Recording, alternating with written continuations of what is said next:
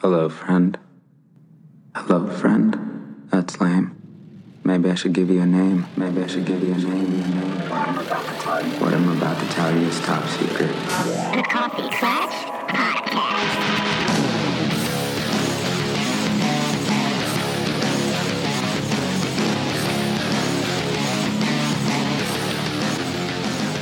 Welcome, Clatch Nation, to the Coffee Clatch Crew Mr. Robot episode review. I'm Jason, I'm Christina. and today we are reviewing episode 3.4 Runtime Error.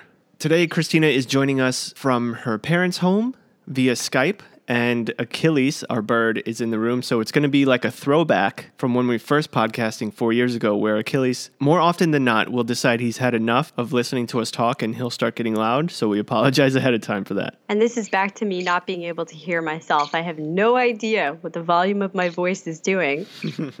well, for episode 3.4, IMDb gave this a 9.9. I believe this is definitely the highest rating for the season, maybe for the show so far. Yeah, I mean, this show was a barn burner. It's different from all the other episodes in the point that it was all to look like one shot. It even fooled me the first time watching it. But we did find out in an interview with Sam Esmail that it wasn't all one shot, but it was a lot of long shots. And then they edited it to make it look like one shot the entire episode. And a lot of people, like IMDb, loved it. But other people, for some reason, I guess they wanted to go on the, oh, we're too smart to fall for that trick. Like Vulture, who wrote, the vast majority of these long takes in Mr. Robot keep the focus squarely on the action and not on camera placement. But episode 3.4, Runtime Error, unsuccessfully tries to sell the audience that the entire episode occurs in one 45 minute take. Putting aside the shoddy cheats used to disguise obvious cuts, this tactic functions less as a conduit for urgent drama and more like self flattery. And then they went on to explain why they weren't fooled and why it wasn't that good. So, watching it the second time, you can see, I guess you can say you can see where they have the cuts, but it's not obvious and it wasn't corny. I think it was a nice feel to the episode. It definitely added to the drama. And as viewers, it kind of put you into the situation even more. And I bet if you could see this in like VR, it would really be amazing. Yes, and personally, I thought this was amazing. I really enjoyed the episode. I think the filming of it feeling like one long shot didn't necessarily add a lot, but didn't detract from it either. I, I wasn't so focused on that because there was such great information and pacing and plot development happening. And Esmail himself said, I don't want the audience to fixate on the technical achievements or lack thereof of what we're doing. Because if you start thinking what someone watching the episode is thinking about, then we're lost and the storytelling is going to suffer. Yeah, he doesn't want it to be a distraction. He wanted it to be an additive. And I'm sure he knew that some people would find it distracting, I guess, or feel the need. But, uh, you know, it, that was Vulture, and there was a lot of other websites, Metacritic, and all those that really liked it. I thought it was beautiful. I thought the camera movements were awesome. And the fact that, no, it wasn't one long shot, but it was definitely long takes. And you can see the actors, like, if you fuck up, they got to start all over again. And I thought it was beautifully done. I really enjoyed it personally. Well, that also combined with the no commercials for this episode for about 45 minutes, I thought enhanced that feeling that you were right there with the characters during the action. And it wasn't easy. If you want to read more about what it took to film this, IndieWire did a really great article speaking with Sam Esmail himself. And for example, according to Campbell, that first long shot one of the first sequences of the episode where Elliot exits the elevator and then goes to his cubicle took about eight or nine hours to capture, with them ultimately filming 24 takes Oh my just for that scene. Yeah, because you make one mistake or the extra is in the way, they got to start all over. Even the extras had to be on point. But this is what I mean. you said about 45 minutes or so. Even some fans had a problem with that, writing on Twitter. I'm not saying that it wasn't an amazing episode of hashtag Mr. Robot, but USA Network shouldn't have listed it as an hour episode on the channel guide if it was only 43 minutes. It's like, come on, people. Is it just that you wanted to complain about something? Well, and we frequently get criticized for being too kind about certain episodes, but I think it's all a matter of taste because, for example, episode three, I believe, the Tyrell focused episode was not one of my favorites, whereas this style I really enjoyed. But that's what's great about the way Esmail is telling this story. He keeps putting things in there that are so different and go about it in different ways. There's bound to be something for everyone at the end of the season. Absolutely. Now, if every episode was like this, I don't know if I'd be able to take it. I think it would lose its luster. But every once in a while, when he does something creative, like last year he did the 90s episode, and this year was the one shot episode, I think it was fine. You know, there are a lot of obstacles with one shot. Basically, you can't get rid of the boring stuff in the storytelling. So, for example, I agree with this. A lot of people had some issues, quote unquote. Issues, not the right word, but when Angela was trying to find the USB, they found that section kind of boring because you had to follow her into the nuances of opening drawers and trying to find it. So they felt like it lagged a little bit. And I agree with that. And of course, I'm jumping ahead like I always do. I thought Elliot's first half was a lot more remarkable than Angela's second half. Well, overall, I just tend to enjoy Elliot more than Angela when they're on screen, but I have to disagree because during that scene where she's looking for the USB drive, I thought it was building tension. In my head, any minute somebody was going to break into that room and find her there, and she could have been in real danger, physical harm or danger, because Irving told us not all the guys that were there were Dark Army operatives. This entire thing could have very easily gotten away from them. But let's slow it down for a minute and talk about some stats. I want to go over the origin of our title, runtime error, which is an error that occurs while the program is running. There are many different types. One example is a logic error, which produces the wrong output. And then we have the extension .r00, which is a split compressed archive file. Files with this extension can only be launched by certain applications, and they're used to store or download large files. So there's two things in that name that mirrors what happened in this episode. Runtime error, besides the obvious, is when Elliot is saying that he has a runtime error. Yes, when he has his realization, he knows he has to remain calm so as not to attract attention. And he actually starts to slow everything down. The whole scene moves into slow motion.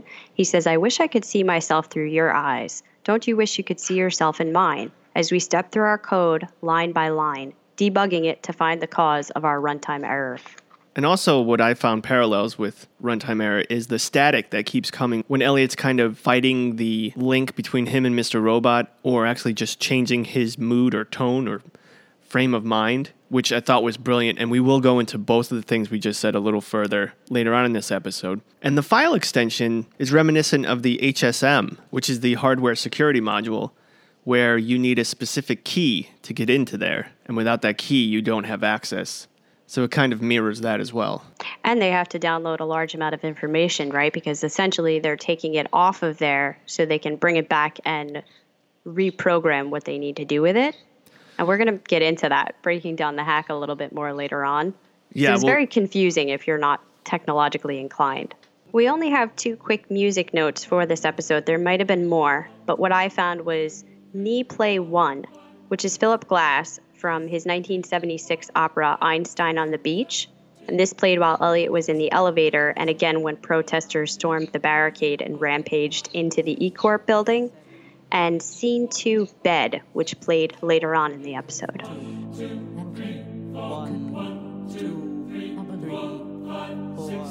One of our clatchers, Oren, wrote about the music, and he said the music in the elevator is Einstein on the Beach by Philip Glass. Einstein's theory of special and general relativity has a lot to do with time travel, gravity, and black holes, and particle accelerators. Oh, that's cool.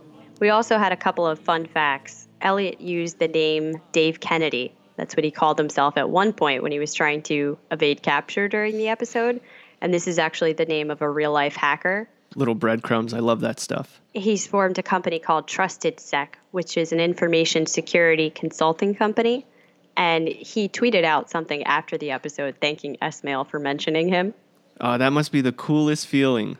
You hear your name and you're like, what? Oh shit, that's awesome. Also, do you remember the part where there's a German businessman in the elevator saying something, and because it's in a different language, we don't know what it is? Yes. I found out he says beginnings are difficult, beginnings are easy. Stubbornness is an art. Huh. So essentially, to stick with it is the hard part. That's what it sounds like. Sam Esmail on Twitter, I thought this was funny. He wrote, Tonight's Mr. Robot is commercial free, so there's no excuses. Binge if you have to catch up. You will not want to miss this live experience. Also, Trump is the shittiest president in modern history. And Oh dear. And If you remember a couple episodes ago, I said in this Mr. Robot universe, Trump is viewed as an idiot, and I think maybe this is mirroring what Sam Esmail feels about Mr. Trump. Yeah, but I thought when we started off the season, didn't they say they were going to continue in an Obama universe and not even traverse that much into Trump territory? Yes, they did. I'm not sure if Trump is president now. I don't think so, but I believe it's during the whole campaigning, beginnings of hmm. campaigning. But I just thought it was funny. Sam was like, just in case you missed it, I really don't like this guy. and last week I had spoken about the fact that we are having difficulty getting those eCoin perks. By the time we go into it, every time it says sold out or out of stock. And I made a joke like maybe they're just trolling us and it's not real. I opened up the floodgates. I had said, Clatchers, let us know if you got them. And we got flooded with people saying, na na na na na. I got them. Here's a picture. You suck. not really, but. Yeah, Jack wrote in to say, I was able to snag the Funko Pop figures. Haven't received them yet, but have seen others on Reddit post that they got them recently. I've also seen other users post pics of the Echo Dot and Power Bank.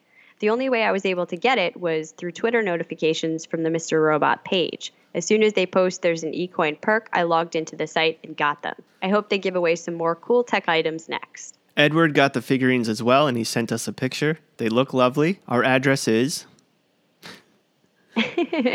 And also, Brandon said he was able to get the Funko Pop figures. Oren via Twitter said, At CKC Podcast, I am an XXL, so most likely not going to fit me. In that case, I'll be happy to send it to you guys. Hashtag ecoin. Hashtag yes, please. That hoodie looks Awesome. awesome. Once you get in the mail, try it on. If it doesn't fit you, let us know and we'll send you an address. Also, we had a quick correction to our last episode, a pretty major one.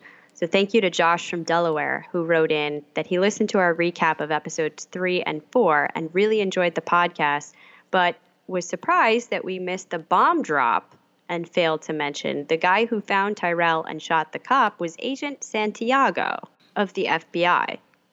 Yeah, I can't believe we forgot that. I mean, when we were watching it, we were like, oh my God, it's Agent Santiago.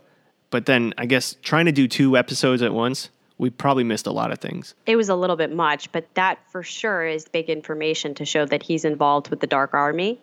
And no wonder he's been steering Dom away from that course of investigation every time she tries to go near the Dark Army and White Rose, and he keeps telling her to focus on F Society. It definitely explains a lot about last season. And it shows something we've been increasingly realizing all season long how far White Rose and the Dark Army's influence actually reaches. So, big thank you to Josh for that. All right, let's jump into our synopsis, which opens with Elliot on the elevator at E Corp as music plays in the background. Number one note the music playing is counting. And that immediately was such a weird feeling. It got me anxious. And it's something that you're going to hear repeated throughout the episode. So we'll definitely talk about that. Also, anytime they're in the elevator, there's a news report playing on a TV screen in the background. For this scene, it said UN to decide fate of the Congo. What does it mean for the relationship between world superpowers and impoverished nations? So, over the course of this episode, we kind of get check ins. What's going on with that UN vote? How is it impacting things? Yeah, so it looks like the whole Congo thing is going through, which in the original plan would mean that stage two would not happen. We now know that White Rose said go with stage two, anyways. Do you think this was influenced by Donald Trump? We had some clatchers uh, wondering that as well. If you recall, White Rose said, get in touch with this Trump guy. He said it a lot cooler than that. Uh, I want to get his ear, meaning like, you know, he's going to control him. Remember, he was talking about puppets? I'm wondering if that is a result of that. If he's not president yet, I don't think so, but we don't really know. No, because what they needed was a unanimous vote from the major players that are part of the UN vote in order for the bill to pass and go through. And they're going to talk about exactly who those players are later. I don't know who is abstaining, but that's something White Rose was working to do to make sure the vote did pass. Also, once they pan over to Elliot's face, you start to hear that electrical crackling sound in the background. And Darlene calls to say they need to talk. the game is afoot. I really enjoy the way Sam Esmail does this, and I think I've said it at nauseum. The little sound effects, the music in the background. He really dictates the feeling visually and audibly. And if he could, if our TVs had this, like smell-o-vision, he'd probably do it with smells as well. Well, and the crackling made me keep wondering when is Mr. Robot going to come out? I thought that's what they were foreshadowing. We've seen the screen start to skip or go fuzzy at times when he's about to make the switch, and I thought for sure the crackling had to be some kind of indicator.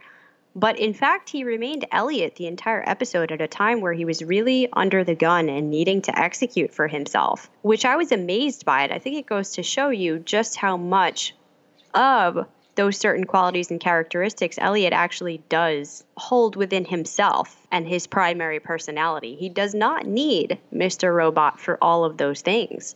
It seems he only needs him when he has to go through with a moral or ethical decision Hmm. that grates against him. I think the crackling, yes, it had something to do with Mr. Roa, but I, I felt like it was more about him changing his frame of mind. That first crackle was like the game is afoot. And then another example, and there was a few crackles in between. There was a crackle when Darlene told him that she was working for the FBI and he had to try to figure everything out real quick. And then he changed his tone and he was in that mode. So I think it was a switch going off. Which is going to get the sci fi theorists going again, I'm sure. Oh, like a robot? Yeah. And then the next scene we move into is where he gets to his cubicle and he's thinking to himself that something isn't right. He says, I can't put my finger on it. I'm just on autopilot running my routine. Did my daily program crash? A program should run straight through without interruption until all tasks are completed. Sometimes corrupted memory can lead to a runtime error. Is that what's happening to me now? And that's the beginning of his realization that he has lost time. He doesn't remember what happened this entire past weekend. Yeah, four days to be exact. Definitely a runtime error, which again, wink wink to the people who think he's a robot. This made me wonder yet again, though. We've seen Elliot slip away for longer periods of time. The three days after the hack, when he was in hiding, after he got shot, but there were always reasons we thought for that. Four days is a long time for Mr. Robot to assert control, and it seems as though that was caused by Angela injecting him with whatever medication she's been giving him. I'm really confused. I don't understand what kind of medication could be causing him to stay in control for that duration of time. That and also the fact that he has no memory of what he saw. He saw Angela and he saw Tyrell together, and then Angela hit him with the uh, needle. Right. And so now this does kind of lead me down that track again. Is it purely psychological? Because those pieces aren't really fitting in neatly together anymore. I am starting to wonder if there's not something more at play, but let's just keep looking for those clues throughout the rest of this episode. Elliot then goes on to comment to his cubicle mate regarding his constant graphic sex talk. When people talk like this, they're either insecure or full of shame. And I love that he inadvertently said that out loud. But he also kind of gives the guy a little respect when he starts to open up and admit things to him that it's hard to do that, what he just did, to open up to someone face to face. And that's probably why he talks to us, quote unquote. When the guy started talking and he started doing his normal weirdo talk, I started typing in my notes, how is this guy that sits next to Elliot not get the hint? And then that's when Elliot speaks up to him. So then I wrote dash, maybe he just did. But I have a feeling even with that, this guy doesn't really get the hint. I mean, he opens up and then he says, I'm sorry, how was your weekend, man?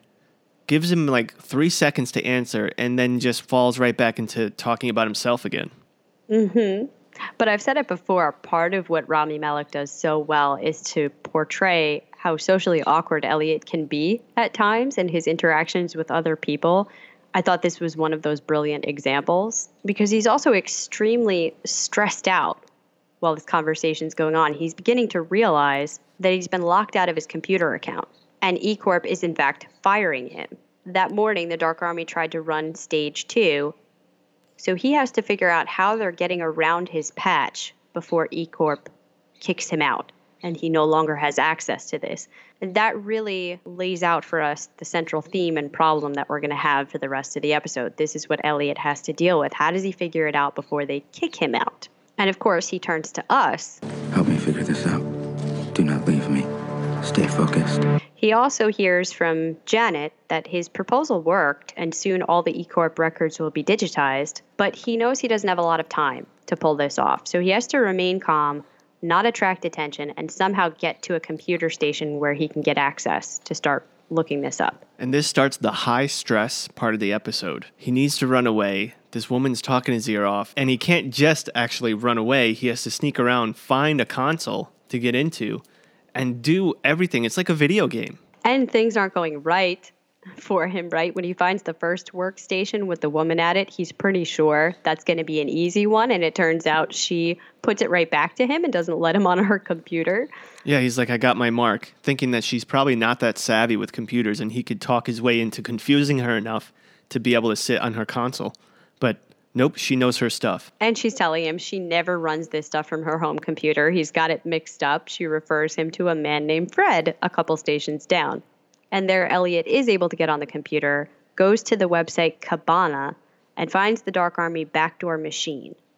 Now you thought he went he went a little Mr. Robot for a second when he yelled at the guy to get up. There were moments throughout the entire episode where he did seem to be kind of acting a little Mr. Robot. And the past few episodes, in fact, I think they've been playing with that idea. We used to have these very clear cut indicators of when it was Elliot and when it's Mr. Robot. And I think Elliot is intentionally blurring those lines a little bit for us. I don't know if to make it more interesting that they're going to trip us up one of these times. We're not going to realize when it's one or the other.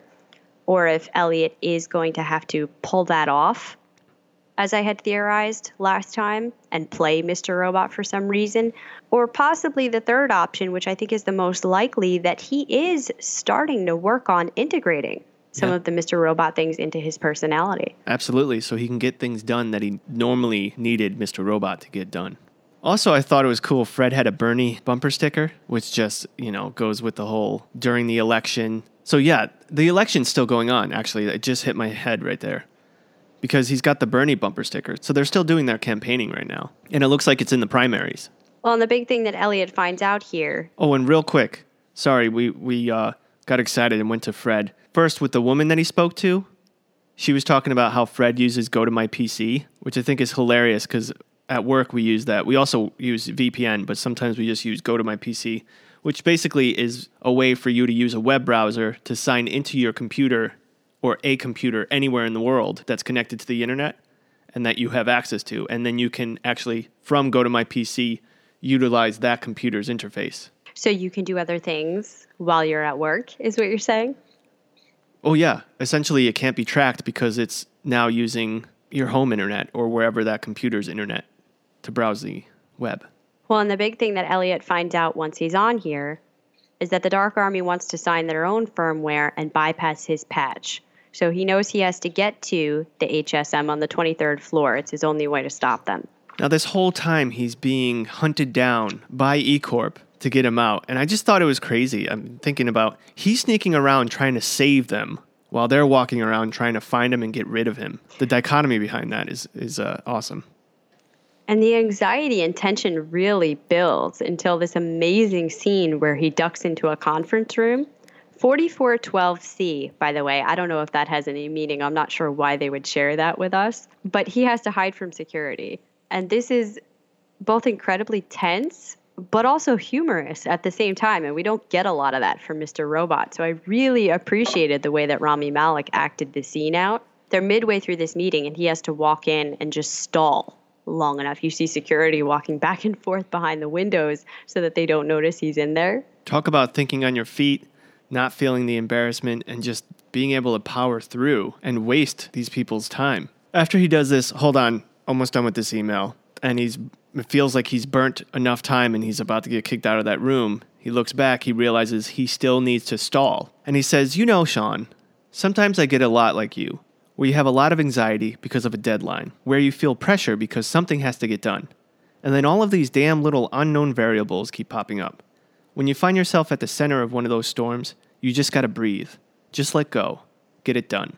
Yeah, that perfectly mirrored what he's going through in the moment. And it kills just enough time because as soon as he goes to walk out, he has a free moment, but security does recognize him and they start making their way after him. Luckily, he makes it to the elevator on time, but he still knows as soon as he gets down to the lobby, they're just going to kick him out. Oh, and I really like the struggle that Elliot goes through once he gets on the elevator. He starts talking to us again, saying, What should I do? You never answer me. Shit. I'm going to the lobby. Security will force me out. What should I do? What would you do? That's right. You never answer me. Is this why I created Mr. Robot? To help me get out of situations like this? At least he interacts with me. If Mr. Robot was here, what would he do? This is why I created Mr. Robot. And I think this is the first time he's admitted out loud. I intentionally created Mr. Robot. This was a product of my own mind. And I did it because I need help to get myself out of these tough calls. And that's why I was really impressed that he kept going through these high stress, high anxiety situations without turning. And it does continue to bring up the question for me of who are we as the audience? Are we his conscience? Are we his imaginary friend, as Mr. Robot refers to us? Or are we yet another aspect of his personality? Is there a third in there? Yeah, Oren asked that same question to us. Who are we? I mean, who is Elliot really talking to?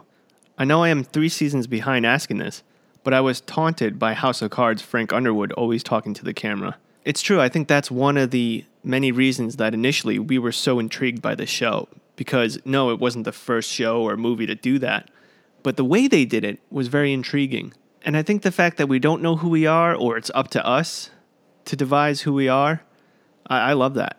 Well, and it does often feel like this is how he started. He started out with someone like us, a conscience or an inner guide that he could talk to, but because we didn't answer back and we weren't able to help get him out of some really difficult or maybe even traumatic situations, he had to go more extreme and start to compartmentalize, to break off a piece of his mind that was able to deal with these things and could tell him exactly what to do at any given time. If he stops needing that, and is able to have a better relationship with us and kind of answer himself, bring himself to his own conclusions, will he then no longer need Mr. Robot? So I think it's really important to track his exact words at times like this to us and how they are changing or not over the course of the past couple of seasons. Right after he says that, Mr. Robot joins him in the elevator. Yeah, but that was an interesting interaction as well because Robot tells him he has to accept the truth, he can't stop it. And this causes Elliot to realize the real concern is actually getting the people out of the building, not so much that he has to stop it from blowing up, but to save them. And he says he knows that Mr. Robot wasn't really there. was- I don't believe we've ever heard him say something like that. Yeah, he knew it was just his imagination, but I think it's different than what we used to see when they were together. This one, he was controlling it. I was ecstatic when I first saw him because I was like, wow, this is the first time Robot and Elliot together in one scene talking to each other this season. It's been a while since we saw that.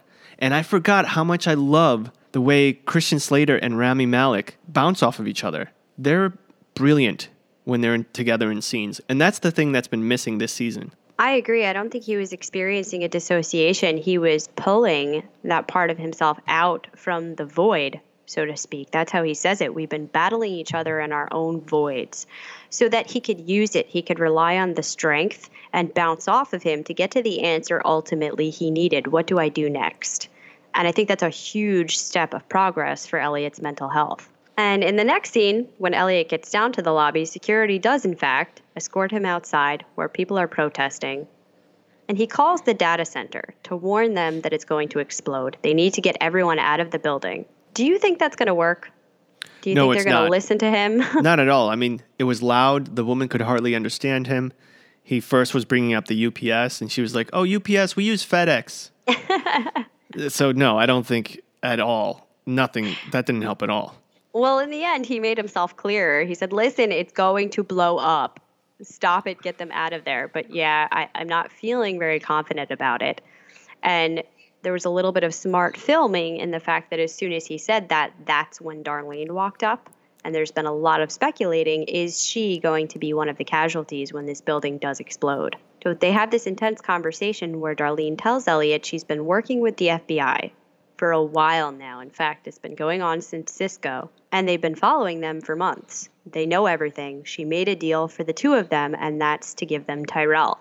And talk about the way Esmail directs and decides to film. This is when all of that outside noise of the protesters quiets down as Elliot comes to the realization this is why Darlene hacked him, just gets kind of muted Yep, and we get that electrical cracking again. yeah, and another big realization, as you said before, if that's when we're hearing the crackling, he understands while he's mad she lied to him, he's also wondering if part of this isn't his own fault. Wasn't it part of him that let this happen to begin with. Yes, and this is something that you alluded to, I think last episode or two episodes. No, probably last episode. And you were saying how Elliot needed Mr. Robot still. And you felt like, yes, he was thwarting the stage two hack, but at the same time letting it happen. Like a part of him still wanted it to go through. Yeah, but he's starting to accept that. You know, again, a big part of the reason he's always needed Mr. Robot was he couldn't reconcile himself to these decisions. We saw him admitting that part of him did want to see where stage two went a couple episodes ago, and now we see him admitting to himself, maybe this is partially my fault. These are all really big improvements for Elliot. So, do you think he's no longer going to trust her? Well, this made me really worried. It seemed like he was feeling incredibly betrayed. I mean, she also tells him that Robot snuck out and met up with Angela, and they've been working with Tyrell. And this is when he realizes this is my runtime error, and that's actually when the electrical crackling starts happening, and that's what That's made right. me question: Are we going to see some kind of a split? Because that was a really big thing to come to. Both Angela and Darlene have been betraying him. But the noise of the background comes back up. He's able to deal with it and move on, move forward even if there is some kind of relationship in store for him with Darlene or Angela, I don't think it's ever going to be the same for him. And Darlene knew this. She talked to Dom about this, that this could be the end of their brother sisterhood. And let's keep in mind that last episode ended with her packing up her stuff, going into his apartment, and putting that picture back. She knows that at this point, she might have to run. Yeah, another thing for Elliot while he's talking to Darlene, he's making an awful lot of direct eye contact and has been doing so throughout the course of this episode more than we've seen before. And that's another element that we were supposed to be looking for to tip us off to Mr. Robot. So, again, potentially things that Elliot's able to integrate. Yeah, the rules are changing. They're constantly changing. We no longer have a set guideline of Elliot and Robot. What I found interesting, Angela's been betraying him, Darlene's been betraying him, and so have we, because we knew about this. We have been discussing on this podcast the past couple of episodes what's going on to Elliot, who's messing with him, who's going behind his back. And I find it interesting that the fourth wall, that is us, have been talking about it, but never can tell him about it. Well, and we've paid for that before, Yes, we have. right? He stopped For talking to us. things from him. Yeah. Actually, he didn't just stop talking to us. He played with our minds. He told He us the to us. wrong things. Yep. We also hear more counting now towards the end of the scene, and it's a countdown for the reporters to start talking. But this is about the third time we'd recognized it, and you and I both said, Is this a foreshadowing for the bomb that's going to go off when the building eventually blows up? Is that why the repeated countdowns throughout the episode? Yeah, I think there's a lot of reasons. One, it does cause tension with us, especially since we're amidst of it. We don't get any breaks. We're part of that whole storyline right now. We're going on that ride.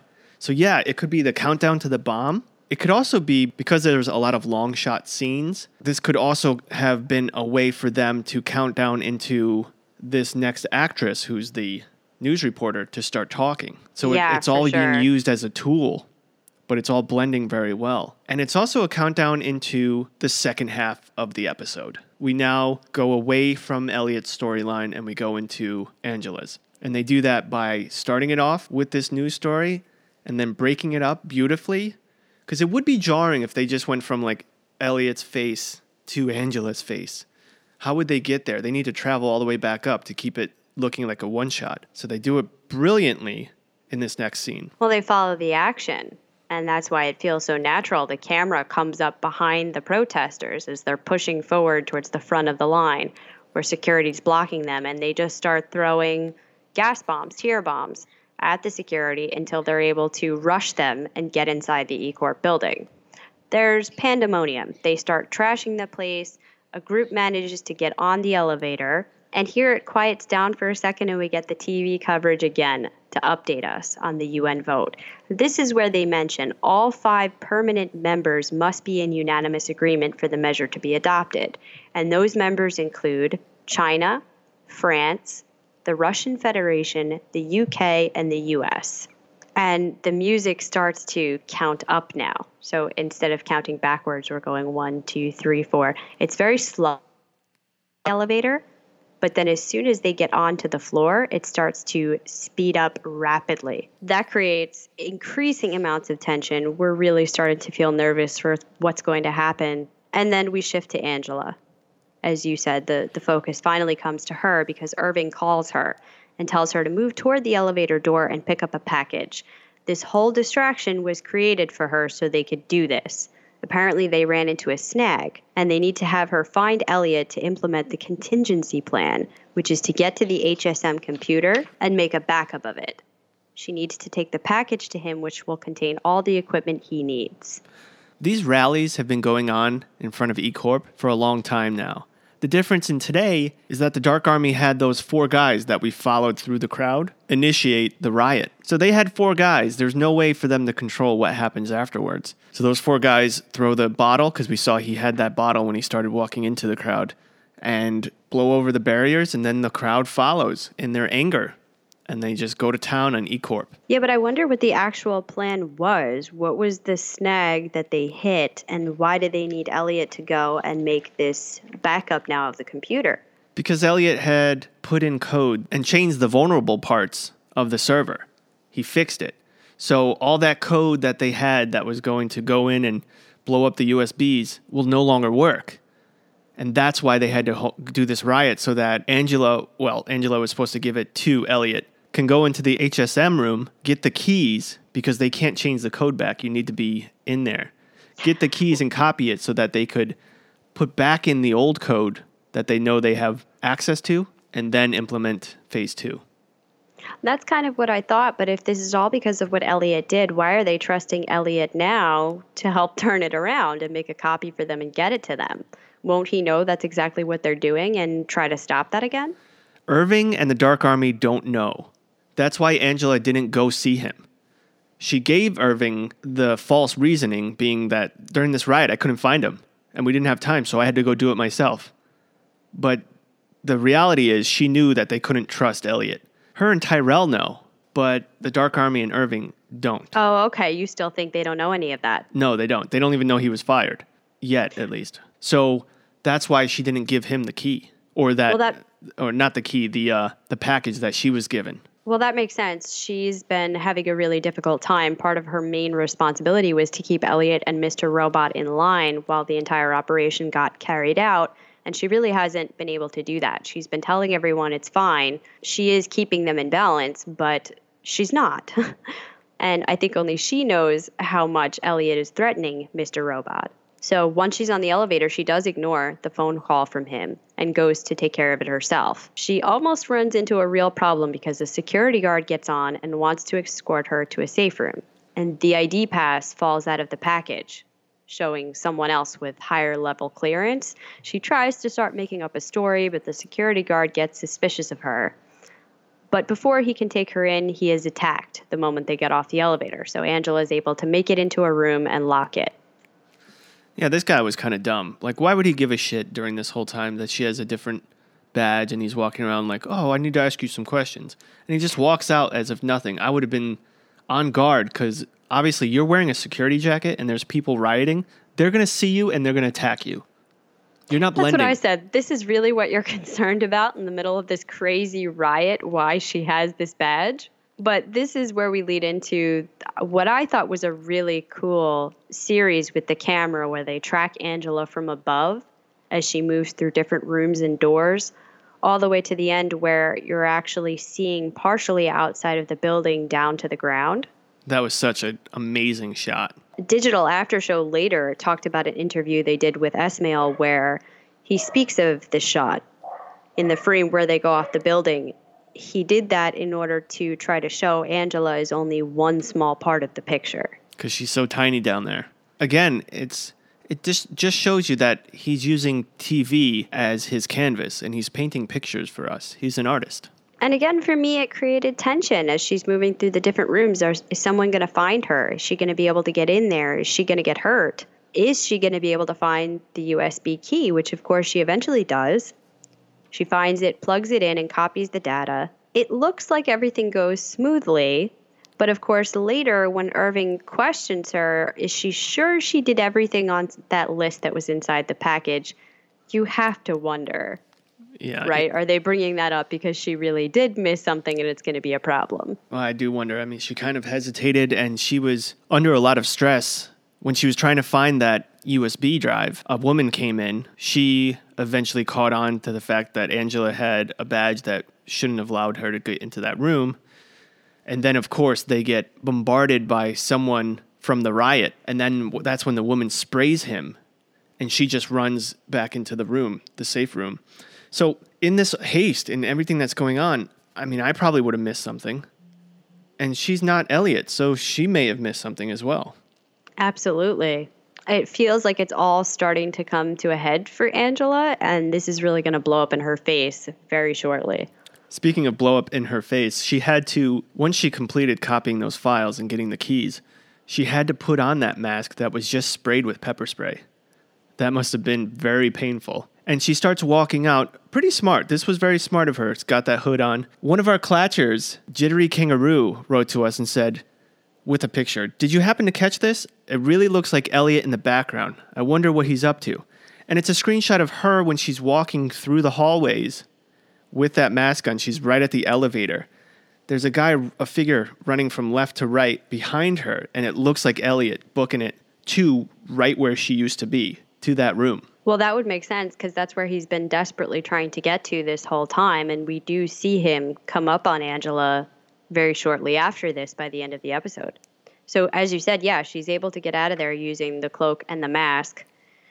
We hear again in the background the final update on the UN vote. Frank Cody says if China pulls another move like this, it will compromise the US as a superpower, and they have greenlit China to annex the Congo. It passed, it went through.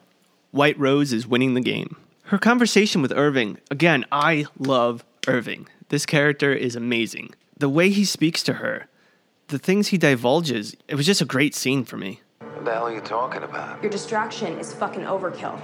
I couldn't find him in the middle of a goddamn riot. Your men came after me. Well, they're not all ours. Just because we lit the fuse doesn't mean we control the explosion. You weren't supposed to be on that floor anyway. You said you wanted it done immediately, so I got it done. Uh huh. This woman who saw you, did you get her name? Lydia Riley. We'll take care of it. So you were able to follow everything on that sheet of paper, huh? Angela, if you didn't do everything on that list. Yes, yeah, I got it done. Oh, good. There's a delivery man waiting for you at reception on your floor. Give him the package with everything in it. Irving, are you still gonna evacuate the recovery center? That's been done already. So this is really happening. We need you to stay strong. It's like you said, she can make all of this better. This is a step toward that. Remember the cause. And he knows, right, that it's a lie when she blames it on the distraction being overkill. It sounds like he knows she's bullshitting. Uh, That I don't know. Uh, maybe. She she also asks again about the recovery center and if it's been evacuated and he says yes again, but they're really kind of calling attention to this. And then he has a weird sign off line. It's like you said, she can make all of this better. This is a step toward that remember the cause. I'm starting to wonder if Irving even knows anything about what Angela has talked to White Rose about or whatever it is that she thinks is the greater cause, or if he's just bullshitting like he does with everyone to keep them moving, keep them doing what they need to do, the way he played Tyrell and is now playing Angela. You may be right. And it's also in this conversation where he does let us know what we were asking at that point. I kept saying, well, are all those protesters part of the Dark Army? Can't be. It's got to be maybe just those four guys. And he does say, we lit the fuse, but there's no way of controlling how big the bomb is and what happens after the bomb or yeah, something was, like that. It was a riot. It got, it got out of control. But he did manage to get his man there. You know, he instructs her that next a delivery man will be waiting on her floor and she should give him the package with everything in it. And it turns out it's the man from the warehouse in the white suit. He's waiting for her and still eating red wheelbarrow.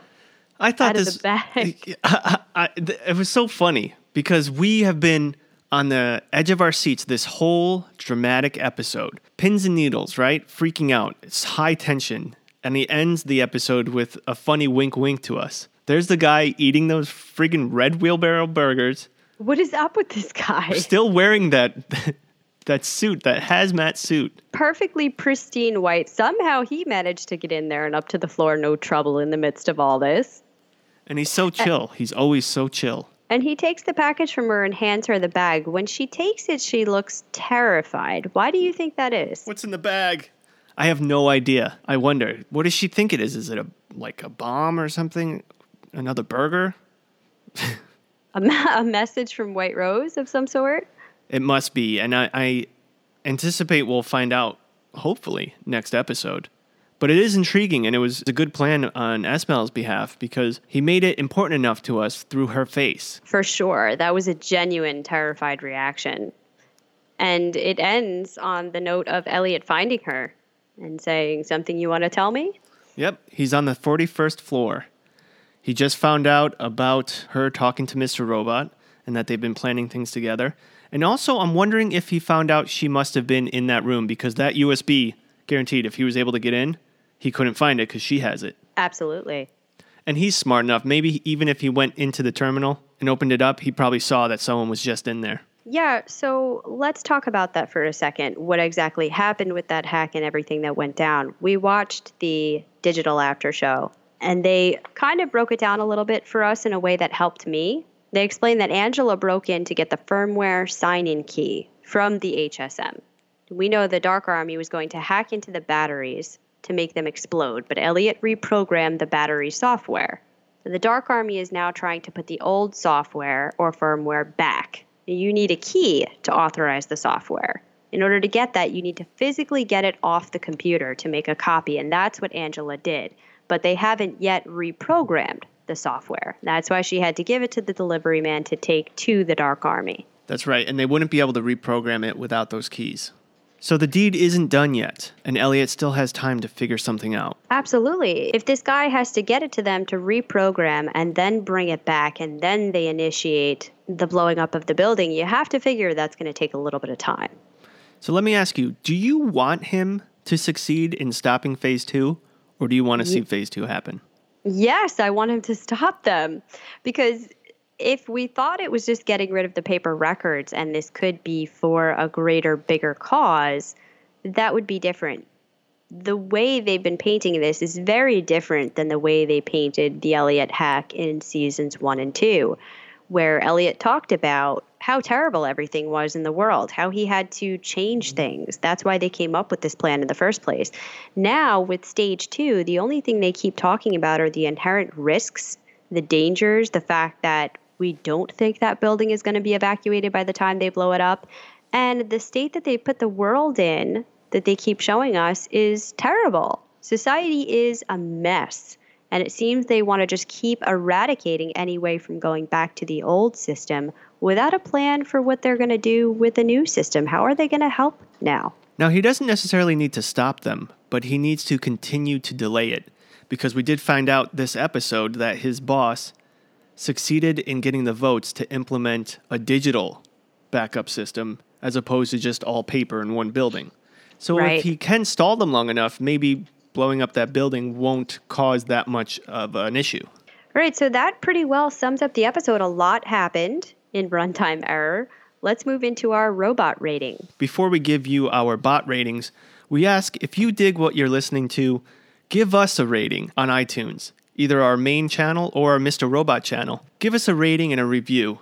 All it does is help us in the rankings and it helps other people know that, hey, maybe I should listen to these guys. And as they say, every vote counts.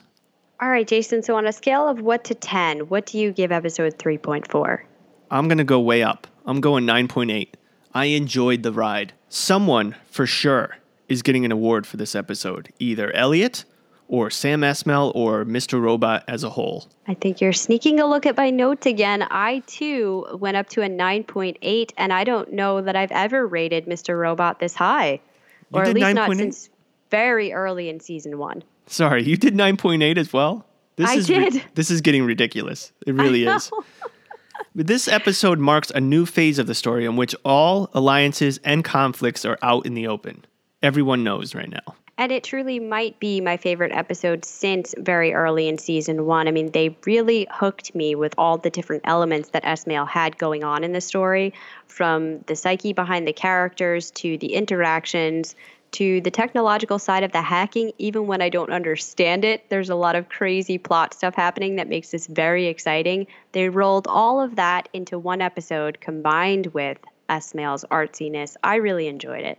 Now let's move on to our most valuable hacker. Just like every week, we asked our Clatchers to vote on Twitter at CKC Podcast for what their most valuable hacker for that particular episode is. And the final results are in. Now, this episode was very centered on a few key characters, so we only gave you guys three options Elliot, Angela, and Irving. And coming in at third is Irving at 4%, which is to be expected. He was only on the phone. Hmm. Coming in second with 44%, Elliot. Wow. And first place, 52% for Angela. So it looks like the Clashers do not agree with me, thinking that Angela's second half of the storyline wasn't as exciting as Elliot's first. Well, she was the one actually able to pull it off, right? So I guess maybe that's why they're giving it to her. Elliot gave it a valiant effort, but she was the one that made it to the HSM, got the information, went around Elliot, and was able to do it. Uh, for that reason, that's why I don't want to name her MVH. I know she was really good with her hacking skills there, but I don't want the end game result of what that leads to. Plus, there was just such exciting stuff happening for Elliot that I mentioned all throughout the episode, what he's coming to psychologically. I have to give it to him. Elliot is my MVH. I'm going to go with the choreographers for the camera. No, not really, but they do deserve an award. I thought that was beautifully done. I went with Elliot as well. I love his acting. I loved in the beginning when he starts to speak to us right before the opening title and he looks up while he's putting his stuff in his book bag and he's kneeling down and he tells us to pay attention and then he looks up at us. Rami Malek's visual nuances or facial nuances are amazing. Oh, yeah, he had to do a range of acting for this episode, too. I thought he did a wonderful job. Moving on to Clatcher's comments, we went through most of them, just have a few left. We have two in regards to last episode, or episode three, actually. At Rebel Eclectic wrote Episode three beginning sequence, Axe, Cabin, and Hotel were all nods to The Shining. I love that because we were saying it was like a scary movie. Yes. She also wrote Personally, I thought Angela's question about believing in it has everything to do with her talk she had with Elliot about what if we could make it like none of this ever happened? Everything. Yes, I agree because Angela was talking to Elliot, reflecting off of what White Rose once said to her. So, yes, I, I, agree with you. And I think in essence, you're agreeing with us, thinking that it's something that White Rose said. And it's also crazy because that's how season two ended when Trenton said the same words to Mobley when they were outside, when they were hiding, right before Leon came into the scene. So yeah, yeah they this could is reverse everything. this is something that we have to figure out. And again, time travel, we we just don't know yet. Yeah, we don't have a lot of advancement on the theories for this episode. Everything was so hack driven and character driven that it didn't give us a lot more meat. But we did talk about some theories last time, including the one about Bitcoin mining. Um, as much as that's not a, a favorite theory of ours, we were happy to bring that up because it gave an alternative perspective to some of the sci fi theories we've been talking about. So that was Metal Monkey that wrote into us, but he wanted to be sure that we give full credit to the Reddit user that came up with that theory, which is Shine McShine. So we did say we got it from Reddit, but thank you very much for that user and the information you put out on the theory. Oren also had a few questions for us. Irving doesn't know about Mr. Robot, right? And I think we touched upon this. We believe he doesn't know what Elliot has done so far. Now, I, maybe you're asking he doesn't know about the split personalities. That I am not sure about. I think he must know, he has to know that they exist because in that meeting between Angela, Irving, and Tyrell, when Darlene followed them and saw that happen, he was talking to her about her main role in this, which was to keep him under control and, and to keep those things in check. It sounded like that's what he was alluding to, and this is why she's keeping that from them, what's been happening with Elliot, because it was supposed to be her job to take care of him, but I don't know that for sure. Another question he had is Angela had to hack the HSM for White Rose because Mr. Robot wasn't available, right? Again, I think we answered this, but in a different way yeah, she knew that Mr. Robot wasn't going to be there. Elliot was going to be there, and she didn't want Elliot to do it because obviously she knows that Elliot's trying to thwart that whole storyline. Right, but why couldn't she have drugged him the way she's been doing to make Mr. Robot come out? Because I think he gets knocked out first, and then Mr. Robot comes out, and she didn't have that kind of time. Okay. It's very strange because we don't have that all figured out yet. I mean, I think that's it's probably ongoing questions for many people. Who knows about this? How is it working? What is Angela actually fighting for?